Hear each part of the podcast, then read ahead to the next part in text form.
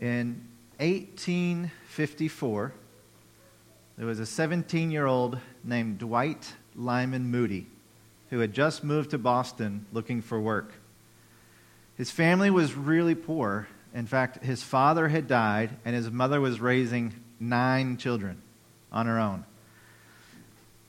So he was really desperate for better living conditions. And they tried some things. He was living, he's living here in Massachusetts, but he's like, you know, I need something different. I want something better for my life. So his mom sent him to Boston, knowing that he could work with his uncle as a shoe salesman. So his uncle had a business. The, the building's not there anymore, but there's still a plaque downtown where that office, where that shoe company was, where, where Dwight Moody worked as a shoe salesman. And the only condition that his uncle put on him working there was that number one, Dwight had to obey whatever he told him to do. And number two, he had to go to church at the Congregational Church of Mount Vernon, which is on Beacon Hill, or was on Beacon Hill. So then, within a year, 1855, Moody's in the store doing his work when who shows up but Edward Kimball, his Sunday school teacher. And Edward showed up to talk to him about the gospel. So he's 17, 18 years old. Kimball comes to share the gospel with him, and he had never heard the gospel message before. He grew up going to a Unitarian church where literally the gospel was not even preached. So he heard the good news that Christ had died for his sins, that he was raised from the dead, and that, and that Moody could have new life in him, and he eagerly accepted the invitation to believe the gospel and to follow the Lord. And the next step was what? Well, he applied for church membership. So he went to meet with the pastor and some of the church leaders, and they began to ask him basic questions, you know, the kind of things that even today, if you wanted to be a member of a church, someone might ask you. You know, tell us a little bit about your salvation. Tell us a little bit about what your understanding of the Lord. And what's great is they asked him this question um, because there were basically, he went multiple times and failed. So this guy could not pass the membership requirements. But they asked him questions like this What has Christ done for you? And so you think about that question what has Christ done for you? Well, D.L. Moody says, and I quote, Nothing I'm particularly aware of. so that's like an immediate, you know, X on the, on the intake form, right? This guy does not understand what Christ has done for him. In fact, it's been recorded by his teacher, Edward Kimball, his Sunday school teacher. He said that he thought the church had seldom met an applicant for membership more unlikely ever to become a Christian of clear and decided views of the gospel truth. And furthermore, he said, he is still less likely to fill any extended sphere of public usefulness. Those are harsh words. Can you imagine? Now, some of you already know where this is going because what happened is uh, this guy who three times failed to become a member of a local church community because he couldn't understand the gospel. This guy, in the second half of the 19th century, he became one of the most well known and prolific evangelists in America and in England. He started by uh, just teaching Sunday school, volunteering at the YMCA, which back then was still a solid Christian organization. He would preach to soldiers in the Civil War on the front lines. I, ha- I found record of him preaching to Union soldiers, but there's a rumor going around that he even preached to some Confederate soldiers. And then he went all across the United States after gaining popularity in England, because in England he went there for a short trip, preached a hundred times while he was there, and numerous people came to Christ. Interestingly and somewhat surprisingly, he also became incredibly popular in Sweden. Even though he never went to Sweden, he didn't speak Swedish. He's a hero in Sweden. But he basically then traveled the United States from the East Coast to, then he ended up living in Chicago all the way to San Francisco preaching the gospel. And he founded what is today called the Moody Church and Moody Bible Institute, which is in Chicago, Illinois. He also established the Northfield School and the Mount Hermon School, which were in Massachusetts, not there now. Uh, and though he only had a fifth grade education, he helped educate countless believers for life and for ministry. And some estimate the number of people that put their faith in Christ under D.L. Moody's preaching around 1 million. Now, think about that. This is before television, before radio, before easy travel. He preached the gospel to and led to Christ about a million people. The guy who couldn't get past the Sunday school exam. it would have been so easy for Moody to simply give up at the beginning, wouldn't it? Sorry, kid, you don't understand the gospel. Sorry, man, you don't know what the Bible's about. You're clueless. he could have just given up. But someone, and specifically that Sunday school teacher, Mr. Kimball, believed in him enough to encourage him to keep going. He encouraged him in his Bible reading, he encouraged him in his prayer, he encouraged him to trust in the Lord, and he would not give up on D.L. Moody. And I wonder this morning have you ever felt like giving up? Have you ever felt like, whether it's a job or some project or maybe even your faith, and you thought, I don't know if I can go forward? You know, for Moody, his lack of understanding was an impediment to his growth in the church, his growth in the faith, growth in the gospel. But for others of us, it sometimes comes from problems or obstacles we face in our life with Christ. I mean, how many times have you met someone who struggled in their faith because of negative experiences they had at church or trouble they had with other Christians who were not acting very much like Christ? Uh, other times, people have a difficult time trusting in God after a significant loss. You know, parents who've lost a child, or children who've lost their parents, or some other type of loss entirely. And they think, how can I trust God after this? And then, still other times, it's our own sin. It's our own internal and external struggles, though, but the, the sin that we commit that keeps us ineffective in service to the gospel, and even despairing sometimes of our own salvation. Many times I've met with people who they say, You know, I believe in Christ, but I look at my life and I wonder, am I really saved? Am I really a member of the family of God? It can be so easy to give up. But you know what?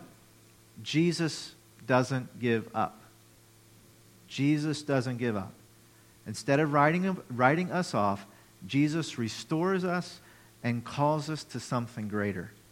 And that's what we're going to talk about today.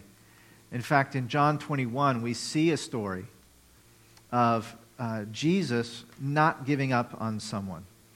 So let me read John 21, and we're going to start in verse 1 through 14. If you have your Bibles, open it up and follow along, or open it up in a browser on your screen. John chapter 21. If you don't have a Bible here, there should be one underneath a chair, right, right where you are. And this is what this is the story that we get uh, after Jesus has been raised from the dead on Easter. We're still in that Easter season today. We'll be in Easter season for another uh, four or five weeks. And um, after Jesus had already appeared to the disciples in Jerusalem, he appears to them elsewhere. And so here's the story we get. It says, After Jesus appeared again to his disciples by the Sea of Galilee, it happened this way Simon Peter, known also as Didymus, Nathanael from Cana in Galilee, the sons of Zebedee, that's uh, John and Andrew, and two other disciples were together. I'm going out to fish, Simon Peter told them. And they said, We'll go with you. So they went out and got into the boat, but that night they caught nothing. Early in the morning, Jesus stood on the shore, but the disciples did not realize that it was Jesus. He called out to them, Friends, haven't you any fish? No, they answered. Then he said, Throw your net on the right side of the boat and you'll find some. When they did, they were unable to haul the nets in because of the large number of fish. Then the disciple whom Jesus loved, that's John, the author of this gospel, said to Peter, It's the Lord. And as soon as Simon Peter heard him say, It's the Lord, he wrapped his outer garment around him, for he had taken it off, and he jumped into the water. And the other disciples followed in the boat, towing the net full of fish, for they were not far from shore, about a hundred yards. And when they landed, they saw a fire of burning coals there with fish on it and some bread. And Jesus said to them, Bring some of the fish you have caught. So Simon Peter climbed back into the boat and dragged the net ashore. It was full of large fish, a 153. But even with so many, the net was not torn. And Jesus said to them, Come and have some breakfast. None of, the, none of the disciples dared to ask him, Who are you? They knew it was the Lord. Jesus came, took the bread, and gave it to them, and did the same with the fish. This is now the third time that Jesus appeared to his disciples after he was raised from the dead. So, kind of the, the setting here of the story is that Jesus, both before he died, in Matthew 26, we have a record of it, and then off after he was raised from the dead, in Matthew 28, we have a record of it, Jesus told his disciples that after his resurrection, they were to meet him in Galilee. So on the day of Easter, they see him in Jerusalem, and then Jesus kind of disappears. But he's told them, I'll meet you in Galilee. Wait for me there. And uh, Jesus told them, you know, wait for me. I'm going to come meet you. But Peter and Thomas and Nathaniel and John and James and maybe uh, Andrew and Philip, they're not really just waiting for Jesus. That's not really the image that we get. You know, what happens is they go to the Sea of Galilee and they go fishing. And Peter, of course, is the ringleader of the group, and he's the one that says, I'm going to go fishing. Now, you have to remember that this is, this is their profession. It's not like they're saying, hey, let's go have a lake day. You know, let's just go out on the water, let's relax, let's kind of, you know, we'll wait for Jesus, but in the meantime, we'll catch some rays. No, they have basically said, you know what? Jesus hasn't shown up. It's been quite a few weeks now, maybe over a month and a half. They've been waiting for Jesus. And I think what's going on with Peter is he says, you know what? We can't just keep waiting here doing nothing. Let's go back to work. Let's go back to the job we had before we started following Jesus. Let's go back to the life we had before we were following Jesus. It's almost as if Peter were saying, you know, that three year adventure sure was great, but now it's time to get back to real life. I'm wondering if you can relate to that, both in any, or maybe in any aspect of your life, but very specifically in your life with the Lord. You know, that time I had with the Lord was great. Those, those first four years, were amazing. But then, you know what? I kind of had to get back to the real world. I was on a high, and now I'm back to my normal. I wasn't depressed for a decade, but now it all came back. Life was going pretty good when I met Jesus for a time, but then it seemed like he was nowhere to be found, and I'm out in the wilderness.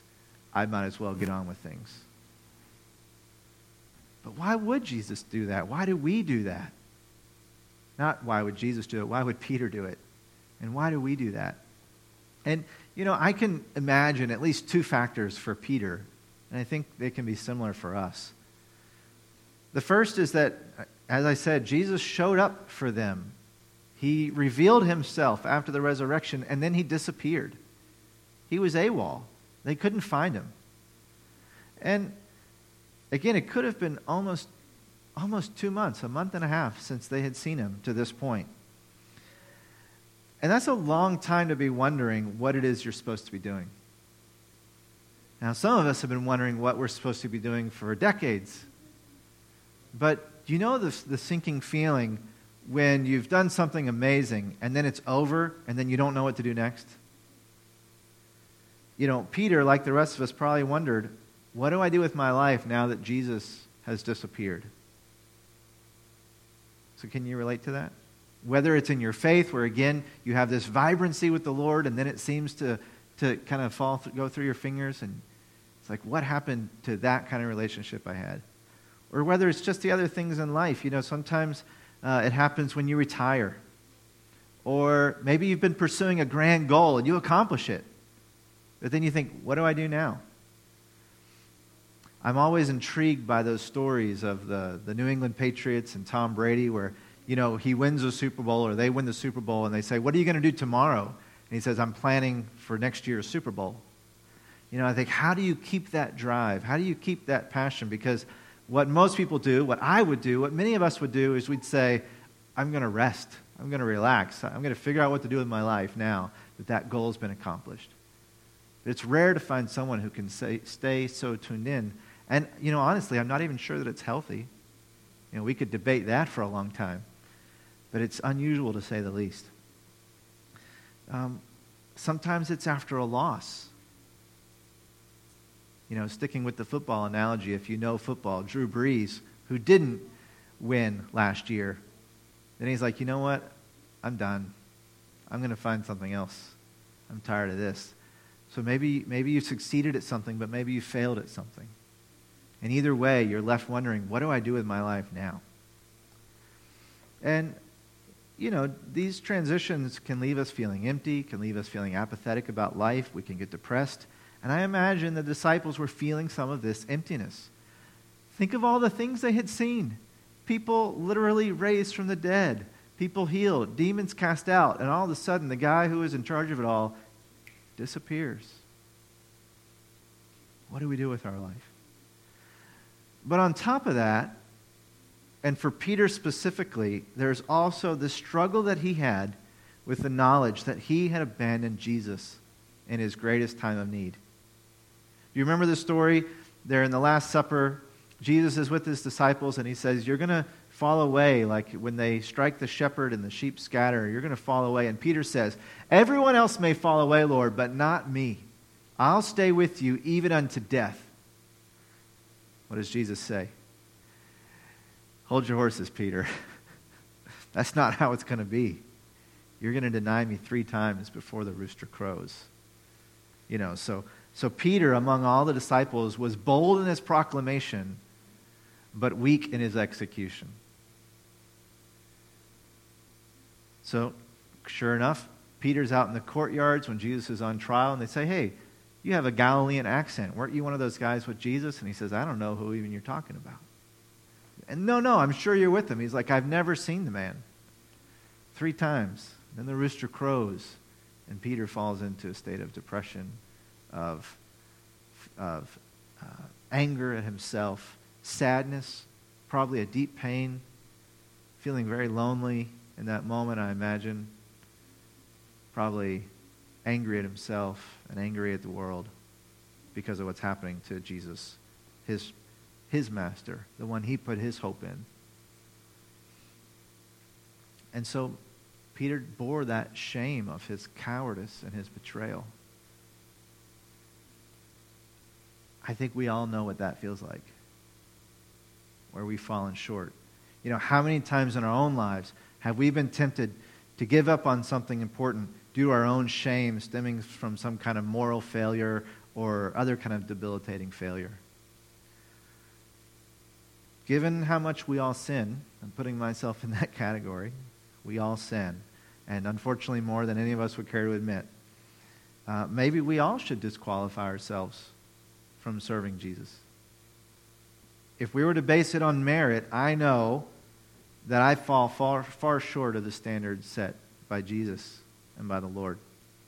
Because I know that Jesus requires perfection. And therefore, shame and giving up seem to be only the only reasonable option sometimes. And in this difficult moment for the disciples, when they've already retreated back to their old way of life, it's, there's this insult that's added to injury, which is they can't even get any fish. Do you know that story? It's like you're down and then you get kicked. Maybe you tried a new venture, a new, a new business venture. It failed, and you think, I'll go back to my own job and old job, and they won't hire you. You know, it's kind of like that for these disciples. They go back to fishing, but they don't even catch any fish. It's like the worst of all, of all situations that night. And so you just imagine in their heads, they're thinking, not only have we lost Jesus, not only have we lost all of our hopes and our dreams, not only have we failed him, but now we can't even go back to our old job. We can't even go back to our old profession. We're sunk. But then, in the midst of this pity party, Jesus reveals himself. Jesus shows up. And have you ever noticed Jesus has impeccable timing? You know, he could have shown up when Peter said, Hey, let's go fishing. And Jesus kind of walks up, Peter, Peter, don't go fishing. Don't go back to your old way of life. Come on, it wasn't that bad. Guys, guys, come on. Let's just talk for a minute before you cast the boats off from the shore. No, he lets them go out into the water. And he doesn't call them before they go fishing. He waits till they've gone fishing and haven't caught anything. They've been out there the whole night. And then he doesn't even wait for them to come back to shore. He calls out to them when they're about 100, what was it, 100 yards out. He says, Hey, you catch anything? And you just kind of imagine, I think Jesus is, I think he has a good sense of humor. So you just kind of imagine him saying, like, we know they haven't caught anything. This is going to be good. Just wait and see what happens. I wonder if he's thinking that to himself. But he just has that perfect timing. And they're not even, you know, they're not even totally defeated yet. Imagine if they had come back, pulled their nets in, and they had the whole night, no fish, and they're just totally dejected. No, he catches them before they're back, and he says, Cast your nets here and see what happens. You know, he's just kind of calmly tending a fire, cooking his fish while they cast their nets. And they pull in this huge catch. Now, if you guys know the gospel stories, you know that this is not the first time Jesus had done this. When Peter first called, when Jesus first called his disciples, he was out in Peter's boat, and he's preaching from the, the boat to the people on the shore of the Sea of Galilee. And he says, By the way, Peter, did you catch anything? He says, No. He said, Oh, oh, you need to, you need to cast your nets here. And of course, the, the professional fisherman is like, Whatever. you don't know what you're talking about. Jesus, no, do it. So he throws the nets in, and of course, that time the nets are breaking because there's too many fish for them to bring in. So when this happens, for whatever reason, they can't visually recognize Jesus, but when they cast their nets in the water and now they have an abundance of fish, John knows that it's Jesus Christ. John knows that this man who's calling out to them is the one they've been looking for. And he immediately says, It's the Lord, it's the Lord. And Peter jumps in the water. He can't even wait for the boat to get back to shore, and he swims to Jesus. Right? He's so overwhelmed that he just jumps in the water. What was he overwhelmed with, do you think? Maybe excitement? Maybe relief? Maybe he just couldn't wait to get back to the person who was the only one who could give him what he needed, which was some forgiveness. I don't know what compelled Peter to jump in the water, but he does. He jumps right in the water. And he goes to Jesus. And look at how Peter greets him and greets them. He has food ready for them. So he serves them. He welcomes them as friends. He allows them to contribute some fish for the meal. He's already got, I don't know where he got the other fish. I don't know if he bought it from another fisherman or if he just, you know, Jesus it out of thin air. But either way, he's got that fish there and some bread on the fire. But he says, Bring some more fish. We'll cook it up. It's kind of like he's reminding them that they're not just a project that he works on, they're partners, they're brothers, they're in this together. And that's so often how Jesus approaches us when we're feeling washed up when we feel like we don't have a purpose, when we're re- tempted to return to the life we had before we knew Jesus, Jesus shows up and receives us as brothers, as sisters, as partners, and as friends. And sometimes all we really need is for Jesus to just reveal himself in a difficult moment. And the self pity and the shame and the fear, they melt away. I don't think when Peter jumped in that boat, he was feeling self pity. I don't think he was feeling fear. I don't think he was feeling shame. When he knew Jesus was there, it's like that went to the background and all this good stuff came to the fore. Sometimes we just simply need to be with him. And that's certainly what happened for Peter. But what happens when Jesus shows up and Peter comes to him? Well, he restores him. Jesus restores him. What's great about Jesus is he doesn't just show up. He's not merely being present. I mean, him being present is a big deal. But it doesn't end there. The next thing Jesus does for Peter and what he does for us is so powerful. So remember, Peter's feeling guilty. Three times he denied Christ. He's got this shame, he's got this sadness, he's got this regret, he feels like a coward, right? And we, in life, sometimes we face these moments of truth just like Peter did. Have you ever been at work and a coworker maybe says something about the gospel or about God or about Christians or church or whatever that's just not true? And in your mind, the, the thing starts turning like, should I say something or should I not? Should I stand up for this or should I let it go? What's going to happen to me if I speak up?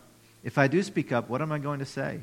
And we kind of go through this difficult moment where basically, are we going to abandon our faith or are we going to stand up for truth? Right?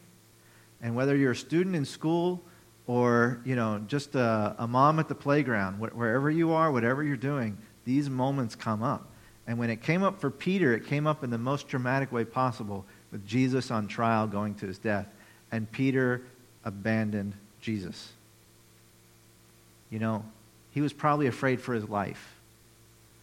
Most of us are probably afraid for our social standing, maybe for our job, but rarely are we afraid for our life the way Peter was.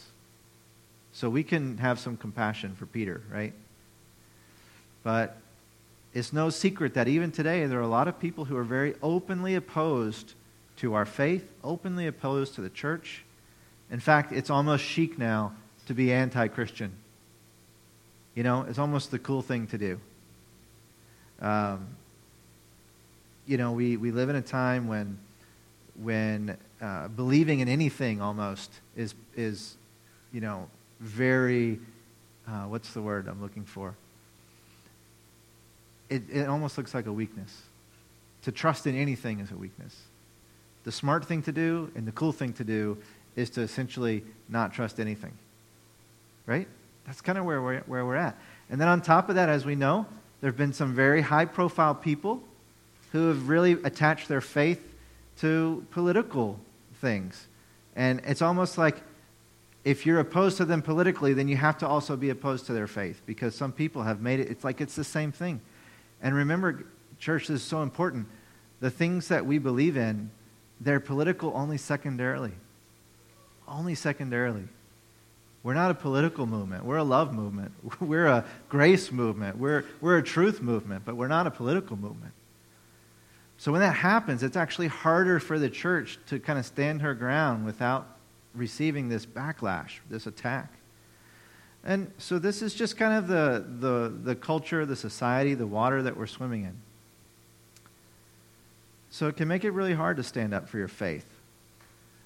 But whatever the circumstances are and whatever the opposition is, we are called by Christ to stand up for the gospel. And when we don't, we can feel awful about it. So let's look at what Jesus does for Peter. So back in John chapter 21, starting in verse 15, and we'll go through uh, 17.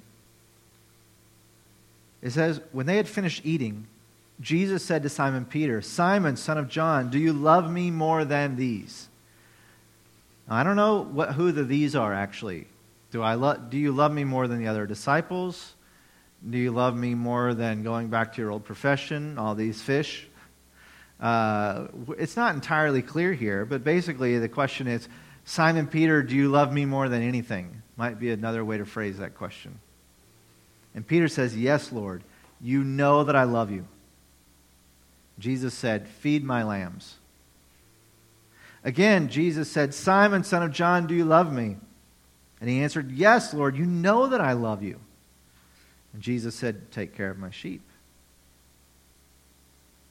The third time he said to him, Simon, son of John, do you love me? And Peter was hurt because Jesus asked him the third time, Do you love me? And he said, Lord, you know all things. You know that I love you. Jesus said, Feed my sheep. What is Jesus doing? You know, Peter was called by Jesus to come and essentially, you know, the word that we use now, pastor, means shepherd. He, he called Peter essentially to be a shepherd in his flock, a leader in the church. He's the rock on which the church of God is founded, right? When, when Jesus says, On this rock, Peter, I will build my church, Peter was called to be a leader among God's people. But because of his failure, because of his uncertainty of his future, he had gone back to fishing. And what Jesus says is that calling that you had before, that you thought was lost forever, I'm restoring it. The, the ways that you denied me, now you have affirmed me. Not only three times did you deny me, but three times you affirmed me. Three times I wasn't, you didn't love me more than everything else. Three times you do love me more than everything else. What Peter has to do, though, is he has to face, right? He's sad. He's hurt, uh, is what it says. Peter was hurt because Jesus asked him the third time. It's not like Jesus can just come to Peter and say, you know what? No big deal. Let's let bygones be bygones. Let's go do what we came here to do. That's not what Jesus does. He says, Peter, you know that horrible thing you did? Let's go back to that and revisit it. Let's go face the difficult moment. Let's go to the thing that's causing you the most shame and let's address it head on. That's what Jesus does. You know, when Jesus heals you, it's not like he erases everything. Like he erases all the bad stuff that happened.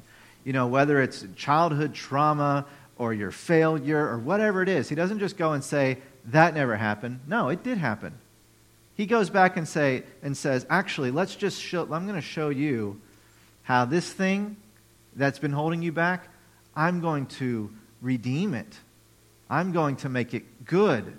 I'm not going to erase it. I'm going to, I'm going to reframe it so that you can see how I, the God of the universe, am using this for your good.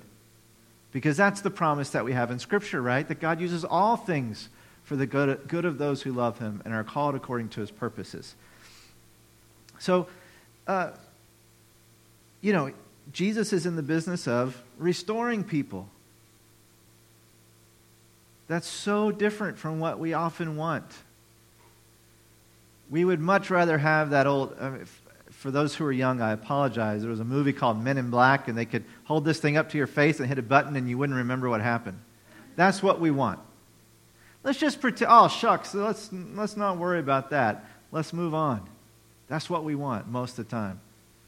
And Jesus says, wow, that's, that's actually kind of lame. Let's do something really cool here. Let's go back to it and heal it. Let's go back to it and, and make it different. Let's flip the script on this you know? And so it, it was hard for Peter to verbalize his love for Jesus three times. But I wonder if he had not, if Jesus had just said, Don't worry about it, Peter, we're not even going to talk about it. I wonder if Peter would have spent the rest of his life second guessing himself in relation to his calling and his ministry in the gospel. He would have been wondering, Does God really love me? Does God really accept me? You know, Jesus, Jesus brushed it under, under the rug, but what does he really think? No, that's not what happened. He goes back to each of the three denials so Jesus can show Peter that he knew about all three of them, by the way. Peter wasn't, Jesus wasn't there when Peter denied him. He was off having a trial. You know, he said, I know about it. Let's not pretend it didn't happen. And then he gives Peter a chance to respond to all three. And after each one, he says, Peter, because you love me, I'm trusting you to care for my body, the church. You denied me, you affirmed me, I trust you. I forgive you. I accept you. You are one of us. This is huge. You know, in my own life, I've faced moments where I struggled with how in the world do I go on with my faith? How in the world can I go on with ministry? How can I, in the world can I go on with life? And I'm not talking about being suicidal or anything like that. I'm just saying you wonder how can how can I do and be what I'm called to do and be given what I've done? Can you relate to that? How can I do and be what I'm called to do and be given what I've done? I just felt inadequate. I know my failures. I see my shortcomings. Thank God, not all of them. Right? That would be overwhelming. But, you know, I've got a fair sense of self awareness here, and I think most of us do. But in these moments, the most powerful encouragement I've ever had is when I face squarely the failure, face squarely the hurt, face squarely what's been done to me or what I've done. And then with Jesus by my side, having the courage to face those things in my life and heal through them instead of trying to go around them, avoid them, or ignore them. This is what Jesus does. That's why it's so important that Jesus reveals himself to Peter in this moment. If Jesus wasn't there, Peter would never have been able to face the failure of his sin. But with his friend by his side, the friend who literally had just died for him and been raised from the dead, Peter's able to face it head on and find the healing that he so desperately needs to step back into the calling that Jesus gave him and placed on his life. So, like Peter, you can do that, and I can do that. With Jesus by our side, in church, this is so important, don't miss it. With Jesus by your side, you can face all the difficult moments of your life, whether they are your failings, whether they're the failings of others, whether they are shame based or guilt based or fear based or pain based, you can face it with Jesus. And with Jesus there, there's nothing that you won't be able to face. And when you face it, you will find healing. Because our tendency is to avoid the difficult places. It's a way of coping, but coping can only last for so long. Eventually, it comes back up in a way you never expected. But when you heal from it, the past no longer has power over you. Your destiny is no longer to be going back to the Lake of Galilee fishing, right? You're no longer destined to go back to what you were, unless you were, unless you are a fisherman. Like if you're a fisherman for Jesus, then great, go fishing. But it's not about fishing, right? Your destiny is not about fishing. It's about what you do while you're fishing for the Lord. And for Peter, it wasn't about fishing at all anymore. He had a different destiny. So, whether you're a fisherman or not, you have a much greater calling in life than just to catch fish. You have a much greater calling in life than just to provide for your family. Providing for your family is necessary. But that's the smallest uh, of the great calling that God has put on your life. You know, you're not just there uh, you're not just there in life to, to be successful in work. You're not just there in life to, uh, you know, whatever it is that you do. All the great things, they're wonderful things. God blessings uh, are on them. But your calling is even greater than that. The calling is as you catch the fish, you are to follow Jesus. You're to follow Jesus. And that's where we end today. Where does Jesus uh, where does he go?